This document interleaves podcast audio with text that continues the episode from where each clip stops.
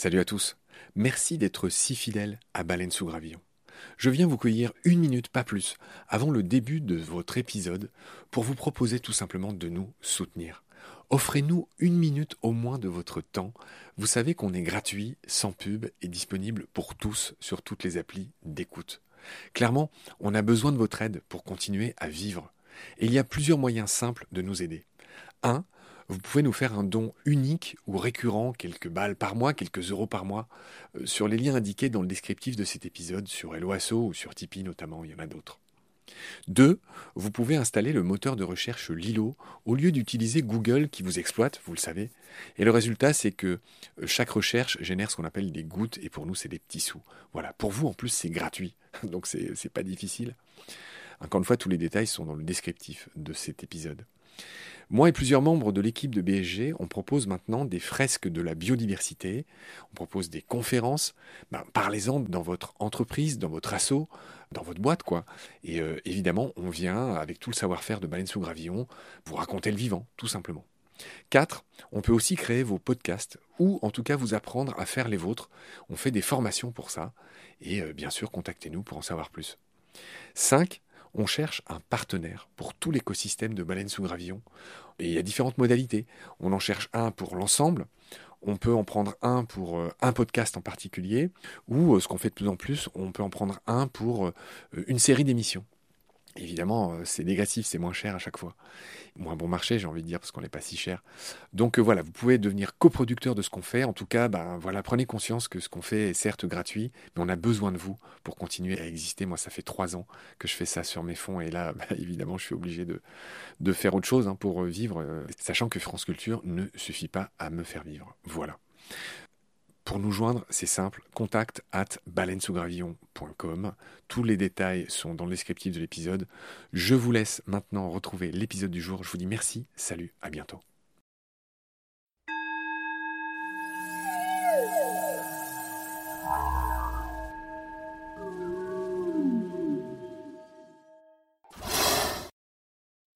Bonjour à tous.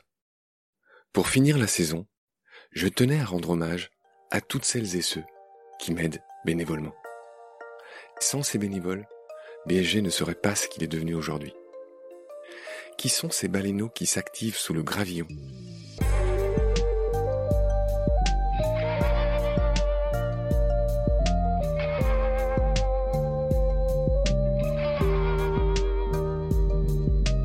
Je m'appelle Marguerite, j'ai 22 ans, mon totem c'est la girafe.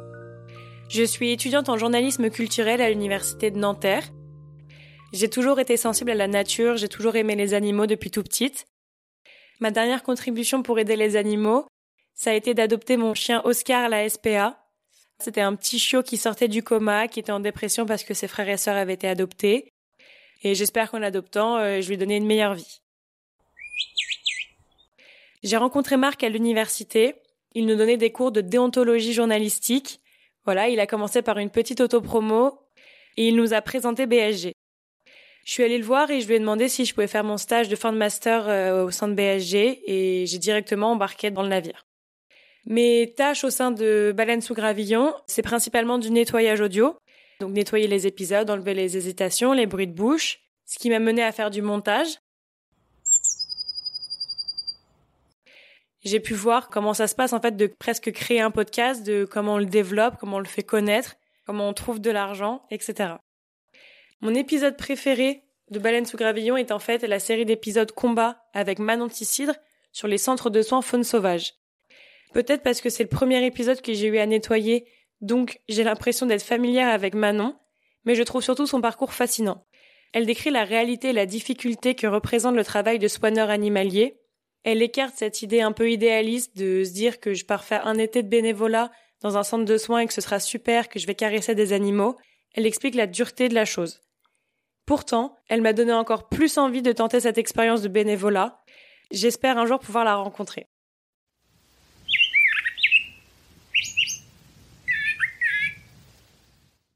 Donc mon totem c'est la girafe, le plus grand animal terrestre, 6 mètres.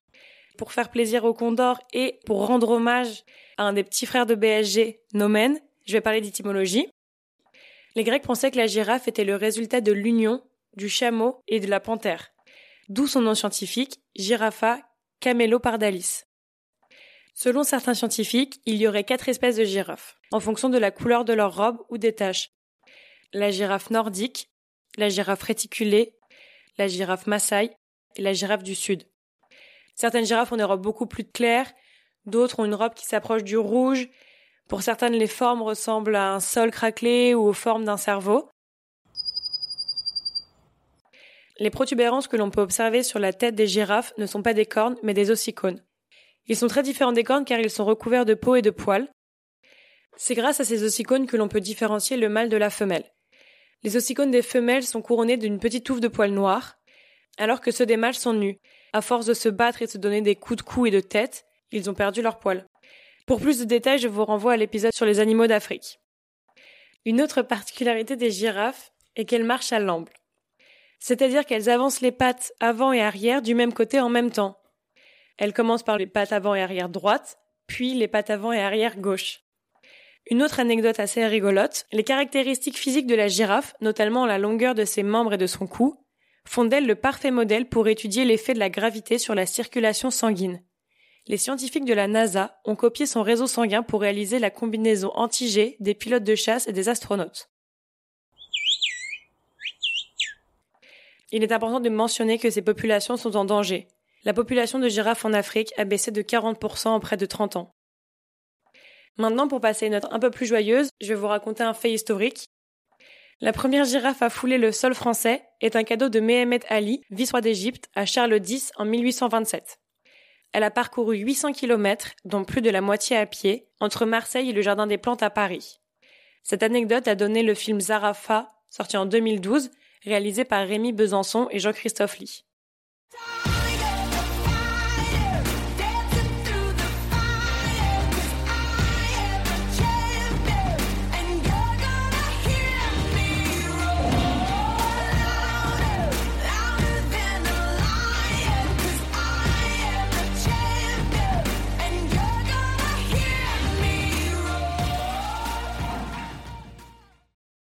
Bonjour à tous.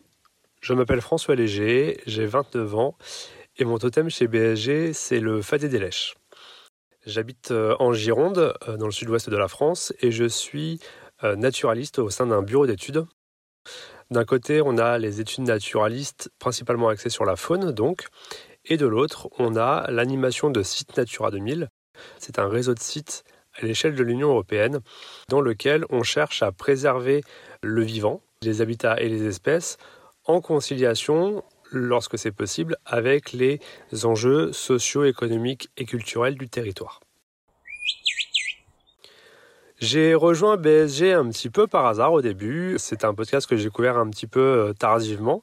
Marc, notre grand condor, était dans mes contacts sur LinkedIn. Donc euh, je me suis permis de lui envoyer un petit message juste pour le féliciter de la qualité des, des épisodes et des prises de parole ainsi que des intervenants.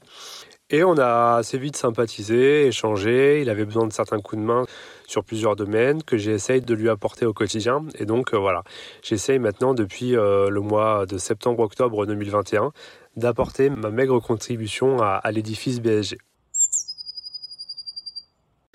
C'est important pour moi parce que je considère que euh, on a toujours tendance à, à protéger d'autant mieux les choses que l'on connaît. Donc ce, ce, volet communication et sensibilisation à la faune, à la flore et au vivant de façon globale est vraiment quelque chose qui rentre dans cette philosophie-là.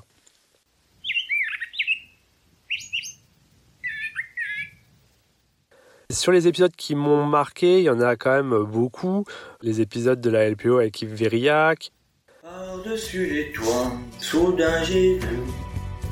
passer les oies sauvages. Elle s'en allait dans le midi, la Méditerranée. Non, ça dit rien?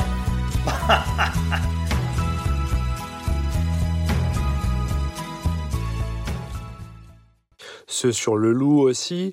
Mais si je devais retenir qu'une seule série, ça serait celle avec euh, Gilles Moine du Centre Athénase sur le lynx, où on sent vraiment toute la conviction et l'engagement qui anime énormément de personnes professionnelles ou amateurs en France dans la préservation du vivant. J'aime beaucoup aussi sa capacité à dire les choses, à les expliquer clairement sans détour. notamment cette phrase euh, qui pour moi est une phrase mythique au sein de BAG qui est le braconnage n'est pas le fait des cyclistes ou des joueurs de pétanque, c'est le fait de personnes qui portent des armes de chasse, ça, il faut pas se mentir.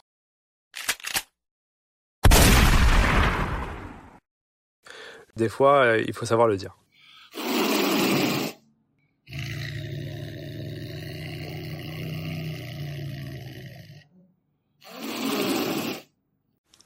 Au sein de Baleine sous Gravillon, mon animal totem, c'est le fadé des lèches. C'est un petit ropalocère, autrement dit un papillon de jour, de couleur brune, avec plusieurs ocelles sur les ailes postérieures, entourées de jaune. On le retrouve sur des milieux assez humides, peu modifiés et relativement ouverts, comme les prairies ou encore les tourbières. La présence de sa plante haute, à savoir principalement la molinie bleue, une graminée, est indispensable pour sa reproduction et sa survie. On va aussi avoir d'autres plantes qui peuvent lui permettre d'accomplir son cycle de vie, tels que le chouin noirâtre par exemple. L'imago est assez reconnaissable à son vol un petit peu hésitant. Pour le voir, il faut prospecter ses habitats entre le milieu du mois de juin et le milieu du mois de juillet. On l'observe principalement dans le sud-ouest, ce qui constitue donc une forte responsabilité pour la région dans sa préservation. Il faut savoir qu'environ 80% de la population de Fadé des Lèches a disparu en 30 ans à cause de la destruction ou de la dégradation de ses habitats, à savoir les zones humides, l'intensification des pratiques agricoles, notamment par l'usage de produits phytosanitaires, mais aussi une fragmentation et un isolement des différentes populations. Toutes ces conditions ont amené à ce que l'espèce soit aujourd'hui reconnue d'intérêt communautaire à l'échelle de l'Union européenne et protégée au niveau national.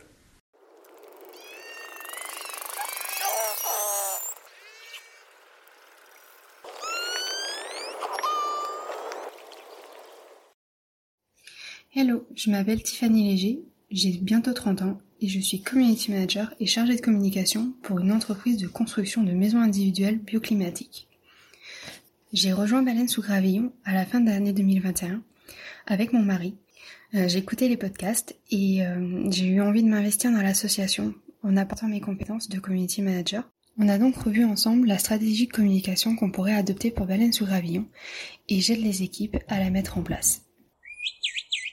Mon épisode préféré de Baleine sous gravillon, je dirais plutôt la série, c'est celle sur les rapaces. Parce qu'elle est complète et elle m'a permis de découvrir des rapaces que je ne connaissais pas, d'apprendre encore plus de choses sur ceux que je pouvais voir régulièrement autour de chez moi. J'adore écouter les épisodes de Baleine sous gravillon parce que ça nous permet d'apprendre énormément de choses sur ce qui nous entoure. Mon animal totem chez Baleine sous gravillon, c'est la huppe faciée que l'on retrouve en France d'avril à septembre. Elle repart passer l'hiver en Afrique. Elle doit son nom à sa grande huppe érectile rousse aux pointes noires qui se dresse sur sa tête. Elle possède également un long bec noir de 5 à 6 cm et légèrement arqué. On reconnaît aussi la huppe facile grâce à son chant, composé de trois syllabes. Elle s'entend de très loin. Poup poup poup, poup poup poup.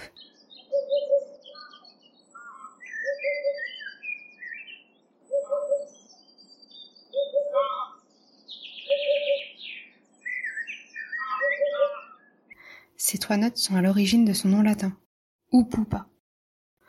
La huppe faciée est une habituée des grands espaces, des prairies pâturées, des vignes, des pelouses, euh, des zones forestières et agricoles.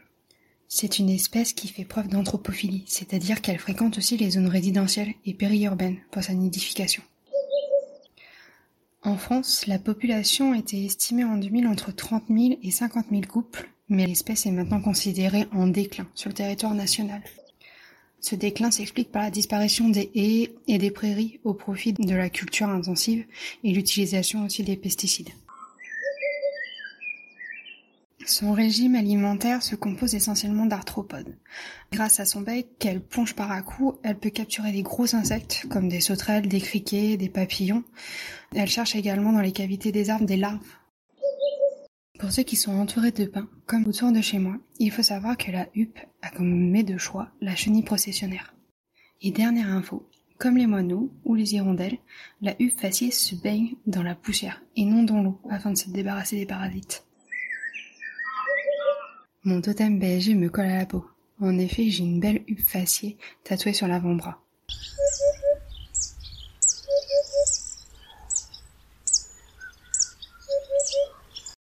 Bonjour, moi c'est Lou Deville, aka Chien Vivrin ou Chien Raton Laveur. Je suis étudiante en biologie des organismes et des écosystèmes, donc en écologie, et je vais justement partir en gestion de l'environnement l'an prochain en master. Je vis dans le sud de la France, j'y ai connu la personne qui m'a fait rentrer dans BSG, qui est l'autre loup de l'équipe, Lou Agosta, spatule blanche. J'ai rejoint l'équipe Instagram il y a quelques mois, en septembre 2021, et j'y écris des formats courts qui sont les Le saviez-vous, que vous avez peut-être vu passer si vous nous suivez sur Instagram. Je m'occupe particulièrement de ceux qui concernent les épisodes de Baleine sous gravillon, le podcast.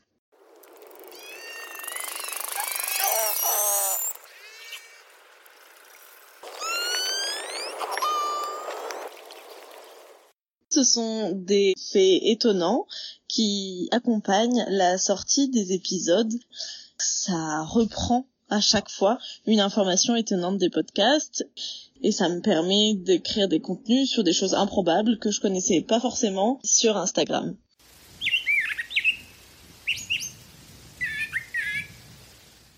Pour ce qui est de mon épisode préféré, c'est celui sur les cétacés qui est sorti assez récemment pour la journée de la baleine justement avec Charlotte Esposito. Le monde marin reste un de mes sujets favoris.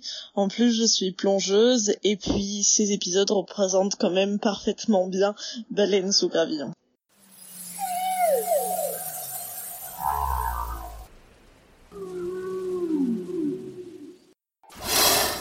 Donc mon totem c'est le chien vivrin. Il est connu sous plusieurs noms, chien vivrin en France, chien martre en Allemagne ou chien raton laveur en Angleterre. C'est un canidé originaire d'Asie de l'Est, mais qui s'est répandu en Europe, notamment à cause d'élevage pour leur fourrure. Ils sont maintenant considérés comme ésodes, donc espèces susceptibles d'occasionner des dégâts dans toute l'Europe. Ce sont des canidés, mais les seuls qui hibernent.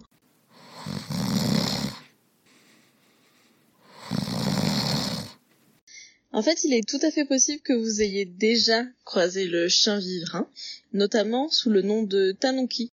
Dans la mythologie japonaise, le tanuki est un esprit de la forêt. Ils peuvent changer de forme à volonté.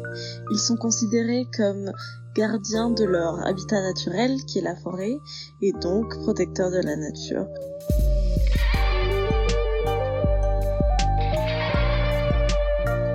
C'est la fin de cet épisode. Merci de l'avoir suivi. Pour continuer, nous avons besoin de votre soutien. Vous pouvez vous abonner à nos podcasts, partager les liens, devenir adhérent de l'association BSG ou encore faire un don sur Helloasso ou sur Tipeee. Grand merci par avance. Je remercie tous mes équipiers pour leur aide précieuse. Je vous retrouve bientôt pour de nouveaux épisodes. Et d'ici là, prenez soin de vous et de ce qu'il y a autour de vous. Merci. À bientôt.